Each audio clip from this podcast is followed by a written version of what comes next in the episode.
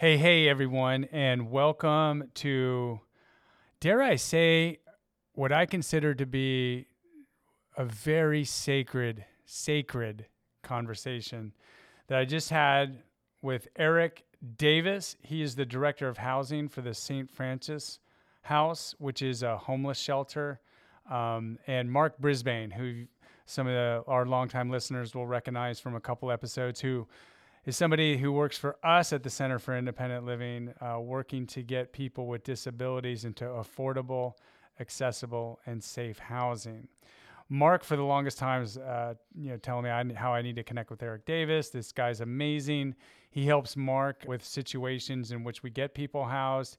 He gets things done. He's not, as Mark Brisbane might say, full of hummin' a hummin' a, just talking, but he's full of action. And I was just saying we needed to connect. And on this interview is the first time I met Eric. And I got to say, like from, from jump, uh, I felt like I had known him my whole life. And I don't know what, what other uh, thing to say, because as you will hear in this conversation, he is an open book. He is authentic. He uh, is very heartfelt.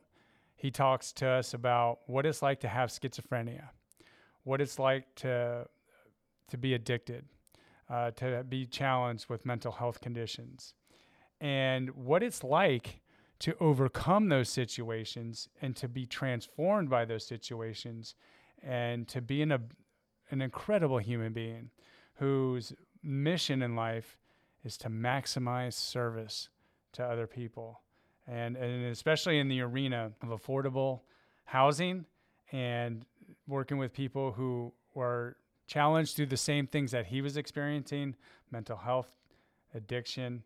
And so in this interview that we have, you know, we go in on everything I just mentioned there, but he also talks about the importance of making the issue of homelessness something that really resonates with all people, how everyone can find themselves in a situation where they're homeless, and it gets into the humanity of all of this, how for those that might be listening might not understand homelessness or have ever met anyone that's homelessness, he brings a certain level of humanity to this conversation to make it more relatable for those of us that may not have the experiences that he has. He talks about some of the causes of homelessness, adverse childhood experiences, and just how important of an issue this is that we all need to be heeding and taking seriously and getting into. I really appreciate this conversation, how he really uh, opens the conversation and talking about schizophrenia in a way that um, is spiritual in, in, in so many aspects. Like he talks about the divine and the grace. And uh, I've, I really, really appreciate that conversation. Uh, I think for some that's, uh, you know, can be a hard conversation to have or, or hear, but I think it's essential in this conversation because it is just such a part of who he is. He shares his vision of a better day in terms of addressing uh, the affordable housing issues uh, that are, you know, I think is a very innovative solution to it. And this is part one. Uh, this interview was so good that Well, I did not go into this interview intending this to be a two-part episode, but uh, just felt compelled uh, in this conversation to say, we got to break this into two parts because A, the length, uh, but B, he's got so much to share. We just really went very deep, very wide. So enjoy part one of our interview with Eric Davis, accompanied by our own Mark Brisbane.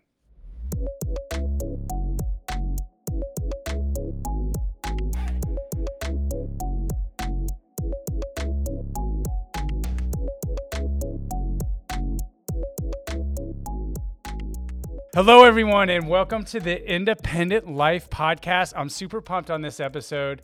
I'm with our friend of the show, Mark Brisbane, who, uh, if you're a regular listener, have heard a few times. Welcome, Mark. And we're with Eric Davis. It's good to be here, Tom. Thank you. We're with Eric Davis. He is the Director of Housing for the Saint Francis House. We're going to get into a whole lot of issues pertaining to housing and, and see where this conversation takes us. Eric, it's a wonderful uh, honor to have you on to our podcast. Yes, thank you for having me. Like I said, uh, it's an honor and a privilege to be here, and I'm grateful for the opportunity. Yeah, me too. Um, Mark has talked about, you know, how instrumental you've been with uh, his efforts in helping our consumers to get uh, affordable and accessible housing, and just, you know, how you're a wonderful problem solver and you connect dots and you do all these wonderful things, which I, I fully want to get into. But uh, before we do, I think it would be really great if you uh, introduced yourself to our listeners. Sure. So um, I believe that it's important for people with my background to talk openly um, about where we come from, where we are, and where we're going. And, and I think that is an important, and I like to preface this by saying when I speak here today, I'm speaking on behalf of my individual experience. I'm not speaking or endorsing anything on behalf of Saint Francis House. Um, but I can share my experience. So I am someone who struggled a long time with severe mental health. I actually ended up uh, being uh, labeled, diagnosed um, uh, schizophrenic and was given disability. Um, I was also in a bad accident when I was in my late teens and ended up being prescribed to Oxycontin and found myself from dependence to an addict. And so I have co-occurring diagnoses. I understand firsthand. I have a lot of lived experience. And through the grace of uh, a power greater than myself, I've been able to take the suffering that I endured and turn it into um, a tool and use it for good. And I understand firsthand the struggles of many of the people that we serve are going through because I lived it myself. And I feel that gives me a unique perspective that can't be taught or or uh, read. It's something that you have to live. But also, um, I've been doing this from a professional perspective going on half a decade. And I feel that um, I'm pretty good at what I do. And like I said, I just, uh, I'm grateful to be here today. So that's it. Well, that's the school of life, right? Like you can't, you were mentioning, you can't learn all this, you know, in a, in a brick and mortar kind of building. You got to go live life. So, so maybe speaking from those lived experiences, Um, how how would you describe what it's like to have schizophrenia to, to people that, you know, don't uh, you know have it themselves or or know anybody in their own life? What's it like? So, you know, early on, uh, one of the greatest um, kind of analogies I've ever seen is the movie Lucy. I don't know if any of you seen it with Scarlett Johansson, where she unlocks one hundred percent of her brain, and it's kind of Um, an existential, trippy, psychedelic type movie, but also it gives a little bit of insight. And when I watched that for the first time a number of years ago, I thought, wow, this is probably the closest thing I've seen to describing some experiences that I dealt with. But ultimately for me, when I was young, it was just the way that I would process information, the way that I would perceive life. And often I found that the way I was perceiving things were different than most people. A lot of times I felt like what I was receiving was kind of sensory overload.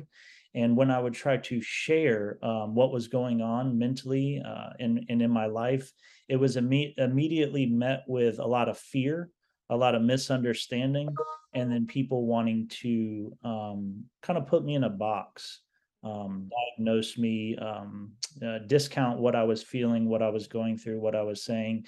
And I felt were um, kind of ostracizing me and labeling me and not wanting me to participate in life. But um, that is kind of it in a nutshell. And also, I did deal with some uh, of the common things, auditory and visual um, hallucinations, um, dealing with a lot of time, voices and stuff like that. But more so than that, it was... Um, a lot of the stuff I was describing was just the way that I was perceiving and, and taking in information. Um, and kind of like also, it, it can sound a little strange, but a lot of times the stuff that I was experiencing would feel like the veil had been lifted. And I was kind, it was kind of being divinely led. Um, wow. But again, the, the sensory overload to what I was taking in, I would want to share this genuine amazement that I was experiencing and want to share it with others. And when I would do that, it would be met with a lot of fear a lot of times because people didn't have that same experience and that same perspective. And so it was like, wow, um, there's something wrong with you. And then I began to internalize that, and I believed it. And then I actually ended up succumbing to being a victim of my own circumstance and, and kind of a prisoner of my own volition, instead of realizing, you know what, in the end, this can be a gift or a curse. It's what I choose to acknowledge and work towards. And so um, that's what I'd like to say about that. Wow. How would you say then that you took this and turned it into a gift? Like, how did that happen? So it would be arrogant for me to say that I did it by myself. Uh-huh. Uh, I feel that I have um, kind of been given an opportunity to be where I am um, for good, meaning what, part of that was I always sensed kind of the ineffable. Like, I was like, there's something out here that is beyond words. And that power that has brought me here to having this conversation with you now had sustained me, had forgiven me, had kind of um, allowed me to kind of question my own existence and why is it that I was still here. And then I came to the realization that it was to, to help others. Since I was young, I always looked to change agents throughout history, and that's who I idolized. I looked at the Kennedys. I looked at the Black Panther Party, Abraham Lincoln, Tupac Shakur. I looked at Gandhi and Mother Teresa. I looked at these people who pushed back against the status quo and ultimately ended up uh, losing their life kind of for what martyrs in a way. Mm. Um, and not that I want to be a martyr. I want to, uh, I have a simple prayer that I say ultimately, and it's like, let me become of maximum service to, to you and the people. And so I feel like uh, the reason that I'm here is to serve. And I feel like that's why I'm so effective at what I do, because I am operating from a place of light and of love. I genuinely just love people, and I find people fascinating. And I, I just, I always have. And so I continue to try to operate from, first and foremost, a place of humanity. And I feel like spirit recognizes spirit, and other people can sense that. And also, I always like to tell people, if you ever want to get an understanding of my character, my integrity, speak to the people that we serve. Ah. Speak to the people that we serve. Don't listen to what other people may say. Go speak to them firsthand. Those who receive know. So how is schizophrenia a strength? Like, from your experience, it kind of sounds like you're, it's like a super spiritual kind of way of seeing reality, and uh, that you allow that to flow through you in a way that, like you mentioned grace at the beginning of this. And, and it's like, wh- I've been thinking a lot about grace recently, and it's interesting that you bring it up, but I almost feel like this is a grace for you, you know, and that you have used this as a superpower to, to connect with others and see a calling that is bigger than yourself. Yes. And uh, I'll give you a, a, a one example that pops into mind. So when I was in an altered state of consciousness that the Western medical model will call uh, schizophrenia or delusion, um, I remember being up and kind of fasting, drinking water, and, and communing uh, with, I like to call God a great mystery. I believe we all swim in uh, different rivers, but it leads to one ocean. And so I don't pretend to think, and I think it's arrogant for me to think I know the mind of God over another. Sure. I think we all have our own understanding. And the way I like to give that analogy is uh, science and medicine have proven that we all have different color spectrums, right? There's no two alike in the world. So me, you, and Mark can be looking at one vehicle. I can see black, you can see navy blue, Mark can see forest green. We're all looking at the same thing, but we're all seeing something differently. I like to give that analogy when looking at how we understand a power greater than ourselves, God, mm. um, or whatever uh, uh, name we like to call to call God by. Sure. So I was sitting there one night on my couch. Um, of course, my family was worried about me. Um, you know, the police had been there multiple times trying to Baker Act me, but um, I, I was very peaceful and and kind of surrendered and accepted that, uh, you know, this this is something that was being divinely led. And I remember just questioning, because I've done that too. I, I just questioned the questions, and then I found myself just I love that. State of of you know uh, nothingness, because it's just yeah. a, a circle, like a snake eating its tail. So I was sitting there on the couch, and I said, you know, God, I want to know your face. Show me your face. And uh, the visual that I was given were people. Uh, people that I never had seen before, people I've never seen since. And they were just people of every race, creed, color, religion. And it was like a flash of like, and they were just all people. And I thought, wow, that is really neat. And um, one time I was laying in bed and I heard a voice call to me and it said, "Eric, get up and write." So I got up and I just started writing, and I didn't know what I was writing. It was just pouring out of me. And I had a pen, and I got to the twenty-fifth page. And my ink pen died on the twenty-fifth page. So because I was in that altered state of consciousness that we call schizophrenia, I ended up being up the next day. And that second night, I began to write again. And um, I said, okay. And as I was writing, before I knew it, my ink pen died. And I looked down and it was on the twenty-fifth page again. So now I'm starting to blow my own mind. And I'm like, okay, wow, this is starting to be, I'm, I'm starting to get a little afraid here. Uh-huh. And so I told myself, if this happens, I'm I'm just, I'm done. And so that third night, the ink pen died again, and it was on page twenty-five. And um, I look at numbers. I know numerology is something that the sages and, and people in every walk of life and every philosophy and religion have studied since the dawn of man. But yeah. My my pages died on twenty-five. If we do two and five, that's seven, seven, seven, seven on the third day. So I just look at the numbers that are considered holy, and I thought, wow. And that is also when I asked to see the face of God and what was revealed to me. And so these are only my experiences. And I think one thing that falls short in the human experience is we're truly not able to give our own experiences to another human being. The best we can do is what I'm doing here with you today. And that's just speaking from my experience um, and what I went through. But those are uh, a few examples of what I can give you. I'm so into everything that you're saying. Um, w- w- when you asked to see the face of God and you, you saw those different faces of people, it reminds me of uh, Mother Teresa was once known for saying that she sees Uh, the face of Jesus in all its distressed forms through the people she encounters each and every day.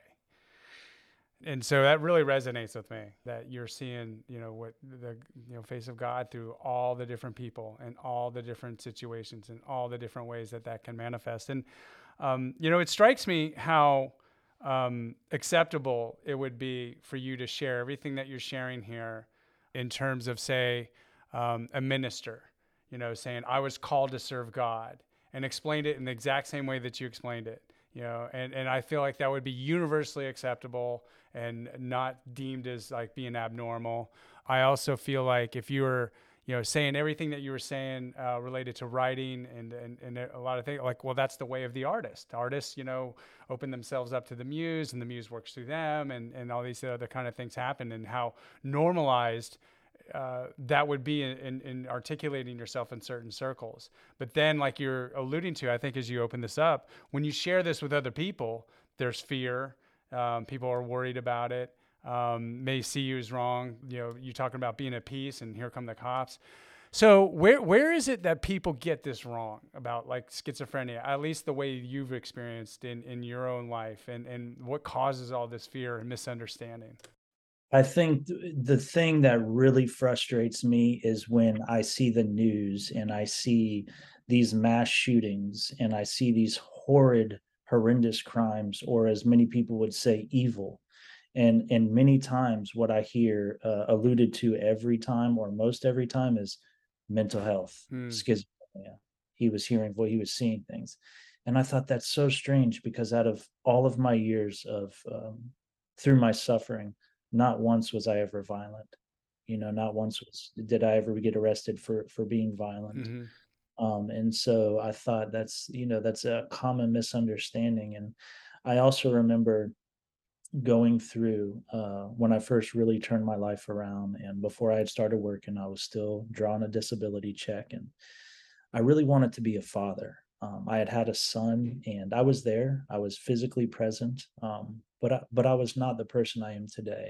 And um, I, I knew one of the things I really wanted to learn to do was be an amazing father to my son. And so I started to to say, like, okay, um, you know, wanted to learn about rights. And I learned in the state of Florida, if your child is born um, and you're not married, the mother is the biological parent. In fact, the father is is nothing. And when I tell people that, they say, oh, that's not right. I say, um, go speak to an attorney. because I spoke I spoke to uh, a couple of them. In the state of Florida, if you are not married and you have a child, even if I did sign the Social Security card and his birth certificate, I'm not acknowledged as his biological parent. The mother is. So then I had to uh, go and talk to people about, okay, I need an attorney. Well, I didn't have ten thousand dollars, right? I'm a recovering addict. I'm someone who struggled with mental health. I'm drawn a disability. I say, you know what? I'm watch. Went down to the courthouse. Um, I asked to establish paternity. They gave me a packet of paperwork that uh, was as thick as uh, uh, any text. And it was overwhelming. The language that was used was, uh, in my humble opinion, made to, but I didn't, because ultimately I realized I didn't come this far to be dropped off here. And so what I did is I went to court and I sat in a courtroom in front of a judge and I told him, diagnosed schizophrenic, not on medication, recovering addict, um, drawing disability, I don't have a job, but I'll tell you why you should let me be a father. And even the judge was kind of taken aback by that and said, you probably shouldn't have told me all that. And I said, well, why not? I don't want it to be weaponized and used against me. I want you to see me for who I am, who I was, who I am uh, today. And it's not the same person. And uh, started out with two hours supervised with my parents. And now I have split custody of my son. Congratulations. And I'm a father. Thank you. Wow. So- So, uh, you know, it's interesting how um, when I asked, you know, where do we get it all wrong? And, you know, you went to the news. I'd even add probably media and, and fictionized, you know, kind of stories and stuff like that. Um, and, and that's been one thing that's kind of um, alarmed me a little bit about how stigmatized mental health is. Is when we have these high profile crimes or mass shootings and et cetera, you know, there is really, in, when people look at the research, there's not like a, a, a significant association of, of certain diagnosable mental illnesses and the likelihood of, of committing any of these like mass shootings or crimes or violence, um, including schizophrenia, um, where these people obviously aren't um, thinking super rationally or logically, yes, but it doesn't mean that they have a mental health diagnosis. Oftentimes, like what's being shown is that they're emotionally, you know, very distraught. And it's through these very viral reactive emotions um, that oftentimes people are finding themselves not making very good decisions that are abhorrent. And and oftentimes, you know, I think like people are just saying, well, mentally, you know, mental health, mental health, mental health. Obviously not thinking probably too clearly, but at the same time, not sure there's a causational association with a diagnosed mental health condition and the likelihood of any of these other, you know, kind of things that are being so highlighted in the news. Yeah. So Mark, I, I want to bring you into this conversation. We've, we've covered a lot of ground here. What are some of, what's circulating there inside your head, man? I just, with Eric, I, Tony, I, you know, this is your first introduction. Um, me and Eric partnered up uh, at his previous position. I, I, this guy here, he is a blessed man. I, I have to say that. Um, he doesn't take credit for things he does, but I, I've found through working with Eric and dealing with consumers, folks that are in the homeless community, he's just got a knack, man. He can. I've called on him before. I know I've aggravated the life out of him, but he just stays humble and and uh, he's like, yeah, man, I, I know this, you know, property manager, yada yada, and gets it all linked up. I, I mean, you know, there's one consumer, I'm not going to use his name, that has a son. I mean, both of them are really physically have severe disabilities, um, especially the dad. You know, is taking care of his son. I mean. And all the, the times that I've been, and I'm touching on housing connected with Eric, folks I've gotten places to live, Eric got the Taj Mahal for this father and son. He just happened to, to awesome. know someone, he made it happen. And it was like, it was so slow in the process. Once we got him, you know, a voucher through uh, Gainesville Housing Authority, once Eric took the reins, it was like snap, snap. He's got favor on him, and I see that. Yeah. Um, and there's a lot of people that respect him. I, I, I love my relationship, working relationship, my friendship with Eric Davis. Um, I know I can call in on him, and, and he, he's going to do his his very best to help me um, and help that person out. You can see that he does have a heart for what he does. It's just not hey, you know, I'll see what I can do and I'll catch up with you later. No, he follows up with you. Um, and if he can make it happen, he'll make it happen. If he can't, he, he's, it's no gray area. It's either black or white. Eric will tell you, hey, I, I can't. There's nothing I can do. I mean, I don't have anything right now. Um, something comes up, I'll let you know type thing. I, I just feel honored, and I'm being being honest, to, to have been able to connect with him, uh, as well as Mark Watson. But uh, me and Eric, uh, we we tag team pretty good. So I know if I run into a really tough patch, he's gonna he's got something. He's gonna help me get out of it. Yeah, Eric, we, we're we're definitely about the walking the walk and uh, not just talking the talk. Mark Mark often says, I just I don't need a lot of humma humma. You know, I just need to get the things done. And, yeah, man, yeah. I get I, I guess it's my patience. Yeah. I don't get humma humma from Eric Davis. Uh-huh. It's just, I know when I talk to him, there there's no gray area. It's either yes I can or no I can't. So um and then we move forward. But most, I would say on a, on a ratio, ninety percent, yes, I can, ten percent, I can't, because Eric has made a lot of connections. And I, I'm not, Eric, I'm not trying to, you know, talk, you know, put words in your mouth, but he just, he's, he's really got out there and made a lot of connections with people. And that, that's a good thing. Well, as, as like Eric, Eric said before, you know, Don't don't listen to what he has to say. You know, uh, listen to the people that receive, and and you're uh, you're receiving because he's helping you um, be able to provide the resources and services that you're looking for. You know, because we got to come together, united, to be able to serve the kind of people that we have uh, um, that we've been charged with serving.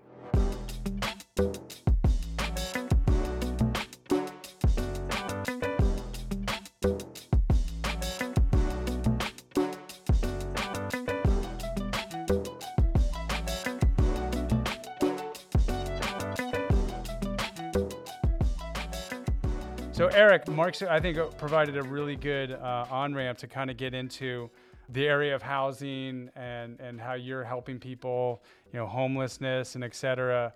But maybe if you could explain how you got into this area of service, and perhaps also explaining the type of people you work so hard to serve. I love how you said earlier, uh, the prayer that you said to yourself about maximum service. Um, mm-hmm. So I think, like, if you could describe the type of service that you provide and the type of people that that service goes towards, that that would probably help us out. Sure. So I kind of um, really stumbled into working uh, with people experiencing homelessness by accident, meaning um, originally I had gone back to, to college there at Jacksonville University uh, and went through a summer a number of months there in the summer of twenty seventeen, where I was going to and did uh, get my certification and was going to get my licensure to be a certified recovery peer specialist. And that awesome. Is to take my experience, strength, and hope and give back to those who are still suffering. And uh, because of the wreckage of my past, because mistakes I had made when I was a teenager, um, I had uh, something that prevented me from moving forward. Uh, in fact, uh, this one service provider, two different departments hired me. You know, awesome. But because they get certain funding and stuff, they uh, have to abide by and that whole jazz. And so I, I was in a stumbling block where I had to go through an exemption process through Tallahassee that ended up taking a little over a year. Well, in my frustration, that coincided with um, me feeling like uh, society was not going to let me be a father. Here I was, eighteen months um, of a changed life, coming up on two years. I'm trying to do everything society's asking of me. Um, trying to, be, you know, get a job, get off disability, be a father, do the things that society says, you know, they want us to do. At least that that was my um, perspective. And I was at a point where um, fifty-one percent of me wanted to keep going, but forty-nine percent of me wanted to give up. And I wanted to go back to being a victim and of my own circumstances, um, you know, kind of uh, imprisoned within my own spirit and, and a, a prisoner of my own volition. Um, in a perpetual cycle of what I consider hell, you know, which was um, uh, active addiction for me. But I was sharing about it like I do, openly and honestly. And I had a gentleman uh, who I like to give a shout out to right here. His name is Jeff Groover. Pulled me aside after a meeting one day and said, "Hey, man, I hear you talking, and I've I've watched you now for a while. I think you'd be a great fit. Why don't you go apply over here?" And so I did. that was in the summer of twenty eighteen. And where did you I apply up, to? Uh, Grace Marketplace. Okay. And I ended up um, starting out as an advocate there. And then I was promoted to lead advocate, um, got employee of the month within three months there, as well as that first promotion. I ended up, uh, my next position was uh, outreach and engagement specialist, helping to close Dignity Village. I then went on to become a housing specialist, got another promotion, um, and then ended up being the housing locator. Actually, the position was created for me. Um, again, the vision that Jeff Groover had, and shout out to uh, John DeCarmine as well for for giving Jeff that that autonomy and that freedom, and, and then passing that down to me. Basically, I ended up getting three promotions and, and I did five positions. Um, when I think about it, I guess they technically say a promotion's a pay raise. So I did change pay rates three times. I thought about that last night. So it just, like I said, I, I you know, we have a saying is, it, you know, uh, don't leave before the miracle happens, and, um, you know, beyond your wildest dreams. I used to hear cliches like this and I'd think that doesn't, that, that doesn't apply to me. Know, and here I am, um, a diagnosed schizophrenic and a recovering opiate addict, and I'm now a director of a social service provider in a housing department.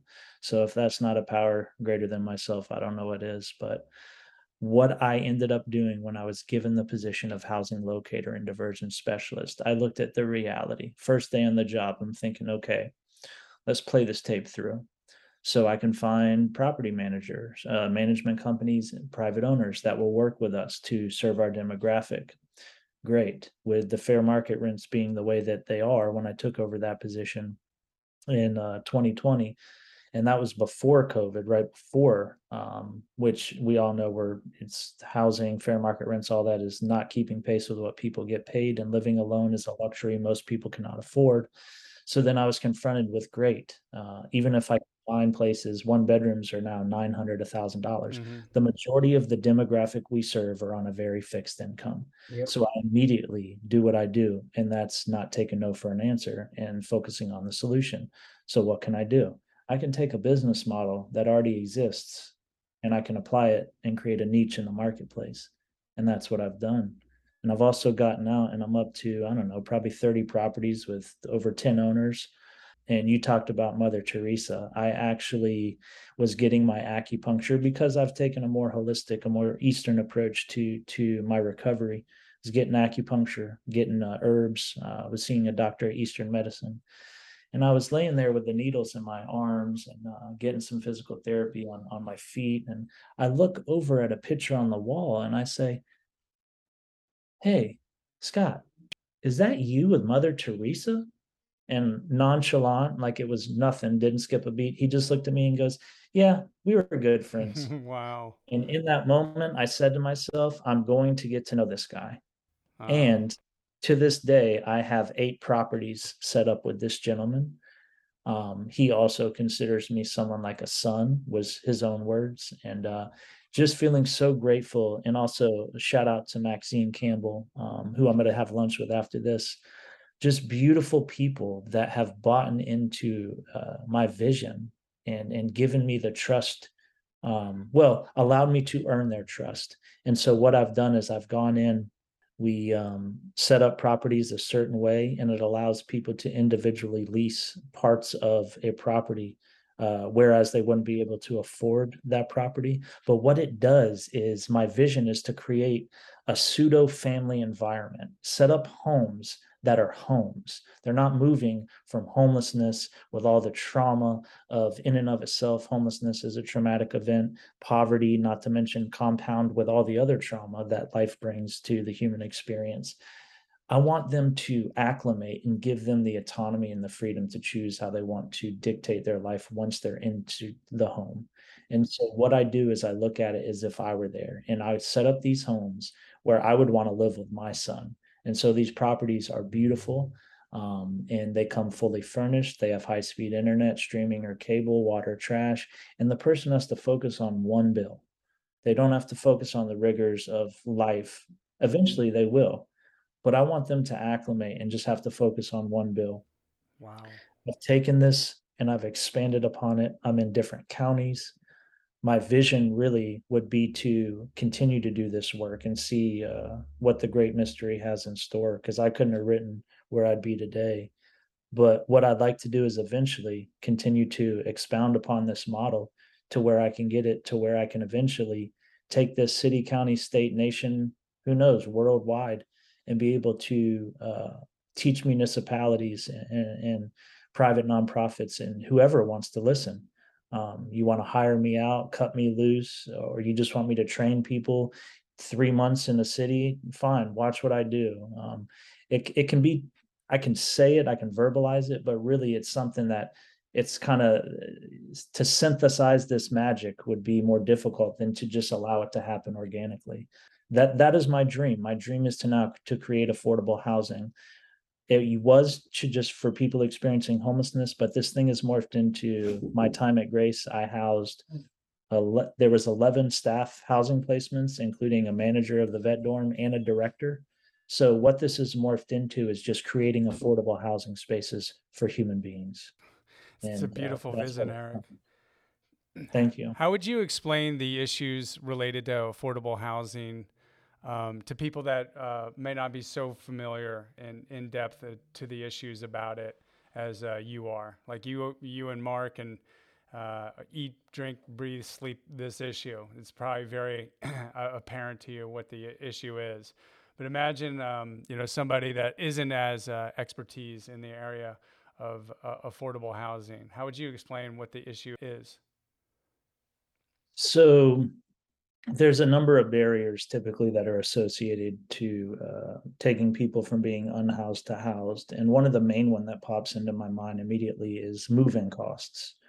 Um, I heard something on N P R, uh, sixty-eight percent of America doesn't have five hundred dollars in savings. Wow. So when we talk about first, last, and security, yeah. you know, I don't know if they come up with these statistics. Sure. I'm only parroting what yeah. I heard. But most people don't have first, last, security. And when we're talking about currently the fair market value for studios or one bedrooms in certain zip codes, because it breaks down by the zip code, and a lot of people don't know that for fair market rents, but certain zip codes here are over eleven hundred dollars.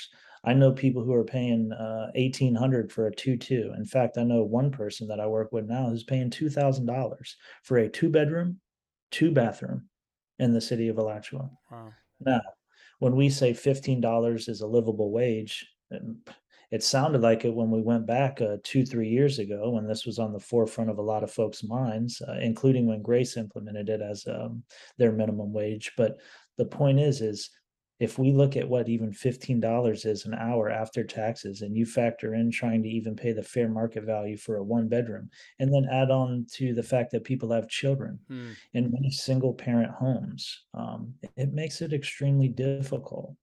And the other difficult thing is, um, I think one thing we fail to do as a society is look at the systemic issues yeah. that cause people to become homeless in right. the first place, sure.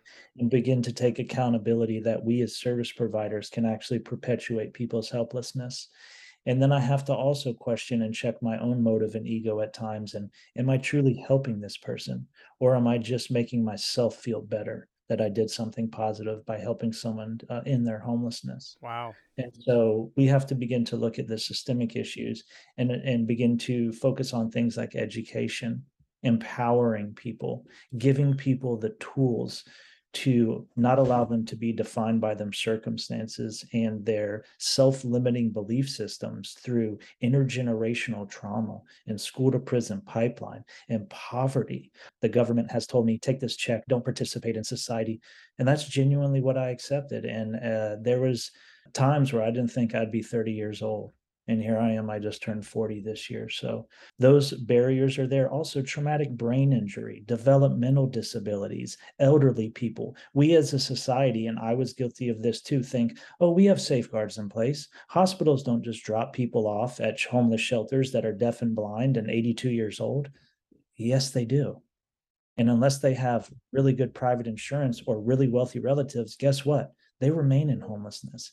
And if it's not for me sitting there that first day on the job and saying, I'm not taking no for an answer, we're going to create a solution, because without creating these spaces, this is what I would have to tell people. Sorry, you don't make enough money. So what you're telling me is I'm going to have to remain in homelessness? Correct. No, not on my watch. And so that that is where my focus has been. The traumatic brain injury is a real thing. And also that can mimic things that people think are drug-induced psychosis or elsewise. But really what it is, is that person is suffering. And then we got to talk about the untreated mental health. And people want to, as you alluded to earlier, Tony, um, stigmatize uh, and, and demonize people with mental health. They are suffering. Yeah. They are suffering and they're doing the best they know how. And we also learn to embrace neurodiversity, mm-hmm. and we want everyone to fit neatly into a box.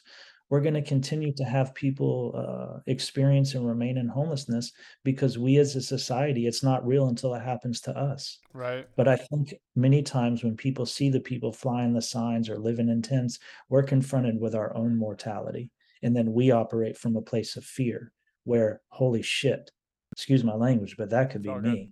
And that is what I do when I serve people. I always say, that can be me. Right.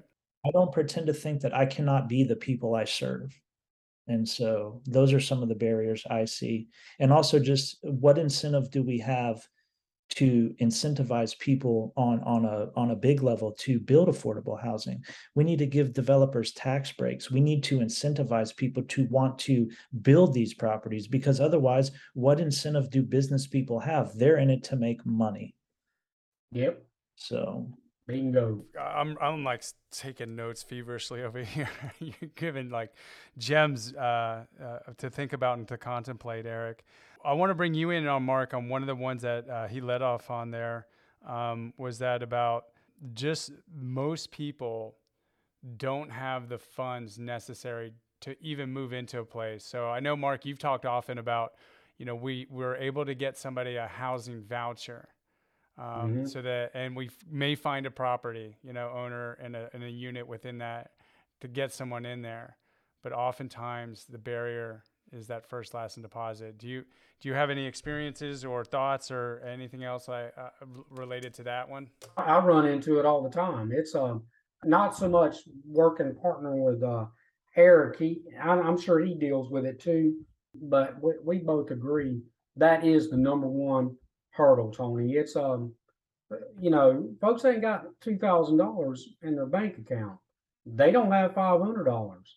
They're penny pinching, and you know they're walking with that golden ticket in their hand, going to a property manager, whatever property that may be that accepts that that mainstream voucher. They sit down in their office, and then they're told, "Look, we need first month, last month deposits, yada yada." You know, and they give them a sliding amount across the table to them.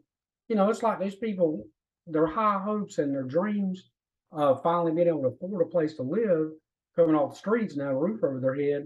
Now we done hit another roadblock. Which direction do I go now? Yeah. I'm going to say it to you, it pisses me off so bad because there should be, in, in the state of Florida and the, and the uh, county of Alachua, an organization that has X amount of funds, needs to be a large amount that people can go to with that that you know that assistance. Mm-hmm.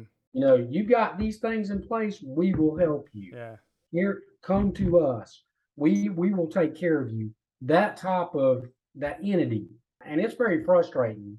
A lot of the groundwork that Eric has established that she he's got going on is fantastic. But you know, if Eric's got two or three clients that have a mainstream voucher, Eric, I'm sure, has to be thinking in the back of his mind, if a certain property manager is not going to accept that voucher and work with them on a payment plan or whatever to pay that deposit, then Eric Davis has got to face that, that hurdle too of where do I get this amount of money to get these people moved in mm-hmm. so they can settle in. So it, it it's frustrating, man. It, it is. It's like, golly, it's guaranteed money, man. Damn, just yeah. go ahead and let, let them move in. You're going to get your rent. I mean... And it just seems like it's that one, like almost you're there almost to the finish line in some ways. Mm-hmm. And just to get past that, uh, you know, move in money would open the door and potentially change the whole trajectory of these people's lives. Then I'm also even thinking like, you know, the typical things that you uh, people would want to have in their home when they move in, you know, cups, plates, soap. Yeah. You know, just those essential little bit of supplies too, to be able to get in there. So it goes just beyond uh, that voucher that's there.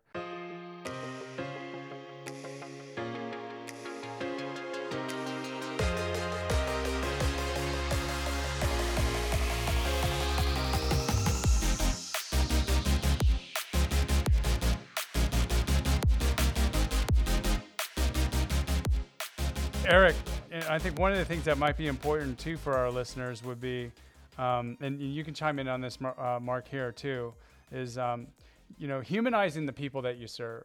You know, so when we talk about homelessness, for people that don't work with people who are homeless, um, they might have their own like stereotypes or you know kind of things about uh, who they might be, and you know, it's so easy to dehumanize people. See them as just the people on the corner that are, you know, panhandling and and and just put them into a box.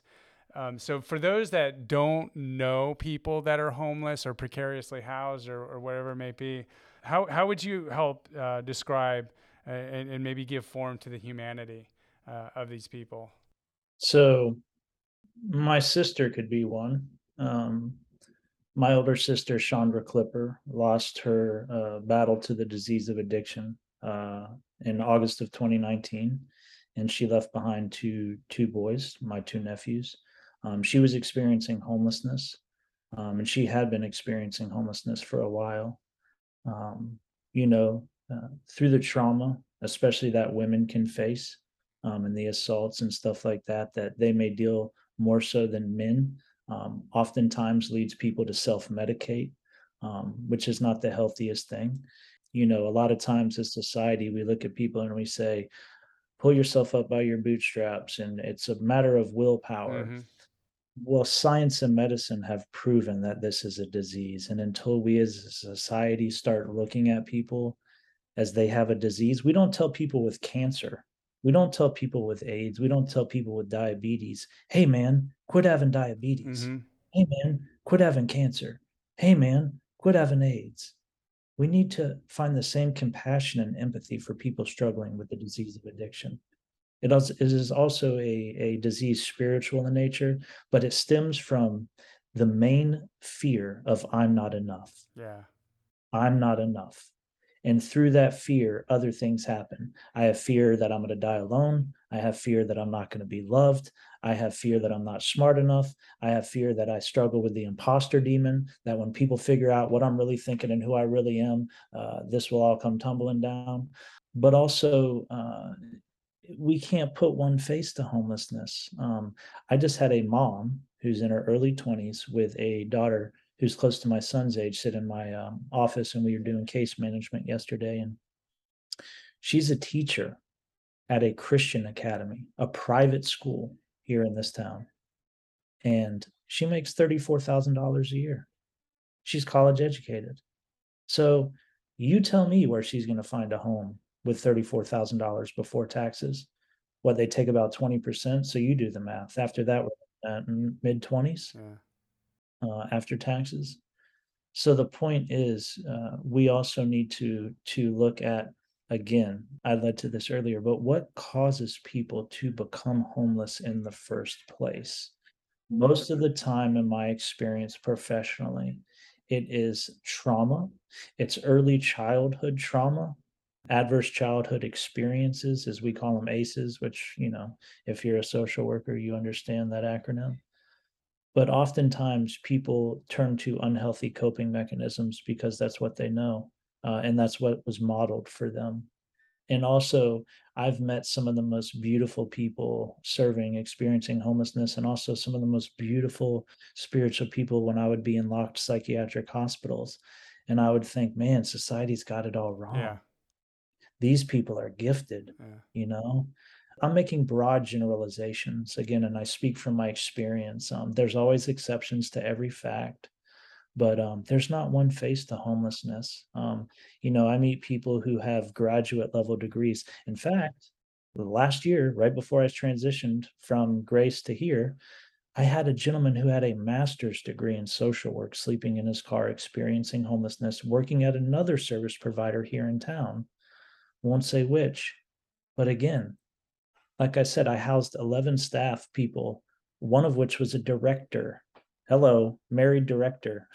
We're talking director level people that are experiencing homelessness. Why? Because they lived in one place in the country for a number of years and found out that the owner didn't pay his tax properties. Uh, so a lien was put on and the person bought the tax deed. It went through three years in a row and now the person owns the property. They showed up and said, you got thirty days to leave. And so now they're in a panic. So homelessness can happen to any of us. And until I really start to, to, to address that. And then also things like budgeting, financial literacy. Um, I'm college educated and I'm forty. I'm just now learning this. I just opened a retirement account and life insurance last year. So these are things that I'm learning and I'm trying to attempt to teach them and discuss them with the, with the people we serve. I'm still learning these things and we need to have open conversations Um, and let people know um, our struggles and our humanity too, and that we don't have this stuff figured out. We're still learning as we go. And it's a lifelong pro- life is a process uh, and not a destination. Uh, no finish line to it. Yeah. No. And beautifully said. And and what I'm taking away out of hearing what you're saying too is it's like, there's like working poor. People that are poor, they're working. Um, it's not a matter of like, gee, I don't have a job and can't afford a house. It's like people that are working and can't afford a house as well. And that, you know, people that, um, that any one of us is subject to being homeless. I think it's a huge one for me. I've, I've encountered a lot of people who never in their wildest dreams ever would have thought that they would be homeless. And then here they are, they're, they're homeless to it. Mark, what do you, what do you have to add to that in terms of really trying to, um, you know, encapsulate the humanity of the people that are experiencing homelessness? Well, one thing I want to say too is I was told, I never heard it in my life until I had breakfast with my eighty-seven-year-old grandpa. And this was last year. He said, each and every one of us is an inch away from being homeless. Because I told him, he asked me what exactly, you know, did I do at the center? And he was asking questions. I said, one of them, the topic was brought up about helping folks in the homeless community get a place to live and, you know, and how it's affected a lot of people. But um, to, to touch on what you just asked, Tony, it, um, everyone I talk to, I, I try to put myself first and foremost in their shoes. Um, that I pull out that, that empathy side of me when I start talking to them. Because I want them to know firsthand that I care about who they are, where they are at right now, um, what, what what I'm trying to do for them, and where I want them to be at. Um, it, it's, um, I'll, trust me, I'm a fifty-six-year-old grown man, and I've been through the rigors, been through some hard times. Um, but it's still, you know, it still gets me down. You know, there's nights I'm up late thinking about a person that's either sleeping in a park, especially these women, um, and Eric, he deals with it too, that are homeless, um, sleeping in a park with their kids or sleeping in a car with small children. It's unbearable, man. I, I guess that's where my frustration and my anger rises. To some people, it's like, what the hell's wrong with y'all? I mean, these people are, quit being bureaucratic about it. I mean, let's figure something out and, you know, quit giving me excuses. Let's help this person out. And That that's just me expressing who I am. You know me. Yeah. You know, you've been my boss eight years, and I that part of me comes out. I just I, like, man, I ain't got time here, no excuses. Just come on, give me a solution. You know, put yourself. I've talked to people before and told them just like that. Put yourself in their shoes. You know, think about what they're going through. It's a battlefield for me, Tony. Well, um, you know, and I think like for for you and Eric, you know, you see people firsthand. You look into their eyeballs, you you listen to them, um, you're experiencing their lives as they tell it to you and their circumstances, and you get it. I feel like there's that, what Eric, what you were saying earlier, until people experience something for themselves, it's kind of hard for that light bulb to go off of. So, so Mark, as you're saying, you know, imagine, you know, women and their children sleeping in parks or in cars. You know, it's almost like um, this thing, like if people don't see it, um, it's almost hard for them to connect to it. So I guess Eric um, or Mark, um, is there a, an experience that you can describe that's situational, that, that uh, someone is going through that might be hard for people to hear, but maybe need to hear without using names or anything else like that, so that maybe there could be that, you know, better empathy or understanding for what people are going through that they might not interact with in their day-to-day lives. I'll let you go, Eric. Go ahead, man. All right. Well, I could, there's, I, so one of, like I said in the beginning, I love people. I find us fascinating. I love learning people's stories. Uh, one dream I also have is, is to write a book one day where um, all these profound experiences with individuals, I, I dedicate a chapter and I tell separate chapters until like the middle and towards the end of the book, and we'll show how we all intertwined in one another's lives and how we're all just connected, mm-hmm. and what affects one directly affects us all indirectly. That being said, there was a gentleman that uh, Mark sent to me, single dad, two kids. Uh, his wife had passed, and um, he did not know how to be a father, and he admitted that. And um, he ended up getting some death benefits. Um, somehow ended up wrapped up with a church. Um, this church, from what the gentleman tells me, convinced him to take all of it, and instead of purchasing a home, uh, purchased an R V, ended up living on the church lot, somehow losing the R V and being consigned to a shed with no running water or electricity uh, or plumbing. With his two with kids. Correct. Wow. So what does he do? He contacts the state and asks for help because he he says he doesn't know how to be a dad. Do you know, in the infinite wisdom of, of our bureaucrats, as Mark calls them, did, they brought them a porta potty. When he told me that, not only was I dumbfounded, but you talk about angry too. Um, and, and so this is part of the excuse I used to stay sick for a long time through trying to escape uh, not only myself, but my reality through the oblivion that drugs brought was, I don't understand the suffering. I don't understand Uh, why we do each other like we do. And so I don't want to be a part of that. I want to check out. I, I'm not a part of it. One thing I failed to realize is um, we're all a part of it, whether we know it or not. Mm. And whether I choose to believe I am, what I realized is I was actually fueling that suffering because I am a part of this world. And so adding suffering to myself is therefore adding suffering to the world. And when people say you can't change the world, you can. It's uh, it's in a matter of our perspective. When I truly converge within my spirit, change myself, I carry that change out into the world. I've changed the world. Uh, it's just uh, how we choose to look at it. But back to the story of this gentleman. He had been beat at every turn, by every agency he had turned to, by every state, by everything that society says to do, he did. And by the time he got to me, he said, "You're not going to be able to help me."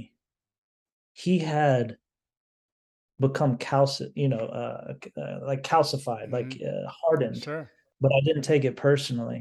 And I remember looking him in his eyes and telling him, uh, I can't wait to prove you wrong. Matter of fact, let's go, let's go walk out to your van and let me meet your children so I can look them in the eye and shake their hand and tell them we're going to create a home for y'all. And uh, actually, the home that I ended up getting them in was a brand new home that was uh, actually uh, the only thing that was kept were the bones to that home. Everything was brand new. Wow. Stainless steel appliances, brand new flooring, paint, walls, drywall, electrical, plumbing. I mean, brand new home. And uh, I watched that gentleman turn from living in a shed with his two kids with no running water, no electricity, no plumbing. Um, and just having basically without his kids had given up on every aspect of himself and, and society and humanity. Uh, but he kept his faith in God, and he talked about that often. Um, but, you know, I get texts and calls from him, and he just, um, he'll remind me, you know, of the impact and that I made. And after them being housed for a little while, going over there and seeing a different human being, seeing a guy that was looking for employment, mm-hmm. whose kids uh, were just the, the light in their eyes, just the the the energy shift from this gentleman. It's like, holy, wow, you're a different human being. He's like, yeah, because I have a roof over my head. I have security. I have the dignity of being in a home. And what that can do for an individual, that can turn them into a different into a different person. It's transformation. Uh, it's true transformation. Right. That that same guy, I know he's t- speaking of, that same guy texts me too, Eric. I'll, he, he'll let me know, man, he really, he is beholden to you. Um, and I told him, I said, if I can tell you one thing about Eric, he says he's going to do something, he's going to do it. So he is just very grateful. That was a sad situation. I've still got pictures. I can email them to you, Tony, where that guy was living. It, it, it was not. It ain't anywhere I'd want to have my kids no, banked and, up. And, and it's interesting you brought up that story, because I do remember uh, you bringing this to my attention, Mark, you know, and, and that vision yeah. of him being in a shed with no running water, literally a bucket to use to go to the bathroom with two kids. Yep. Um, yeah. Yeah. And the humanity of that. And then, then you're, you know, pro- imagine he's processing the, you know, losing his wife uh, as well on top of all of this. Um, you know, being taken advantage of, uh, it just, you know, yeah, I could see where somebody would break uh, and not be in that great place. Eric Davis stepped in and opened them doors. So I, t- I tell him, I, I, you know, I told Amy in the past when working with Eric, he's stud, man. He boots on the ground.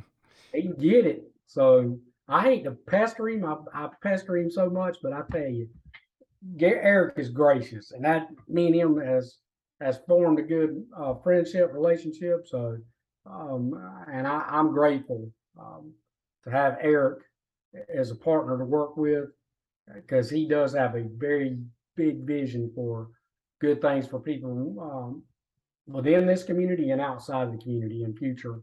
And so, um, and I, I'm just glad to call him friends. And there goes that word gracious, you know, and grace, you know, that I, mm-hmm. I think that just in this conversation, Eric, I think that's a key factor in here, is that you've uh, so self-aware and uh, open and honest and, and, and allowing things to flow and, uh, through you, I think opens that door for a lot of grace to happen, uh, not just for you, but for those that you touch.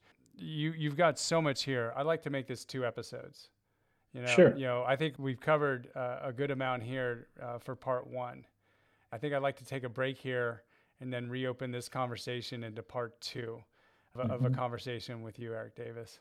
Does that sound good to you?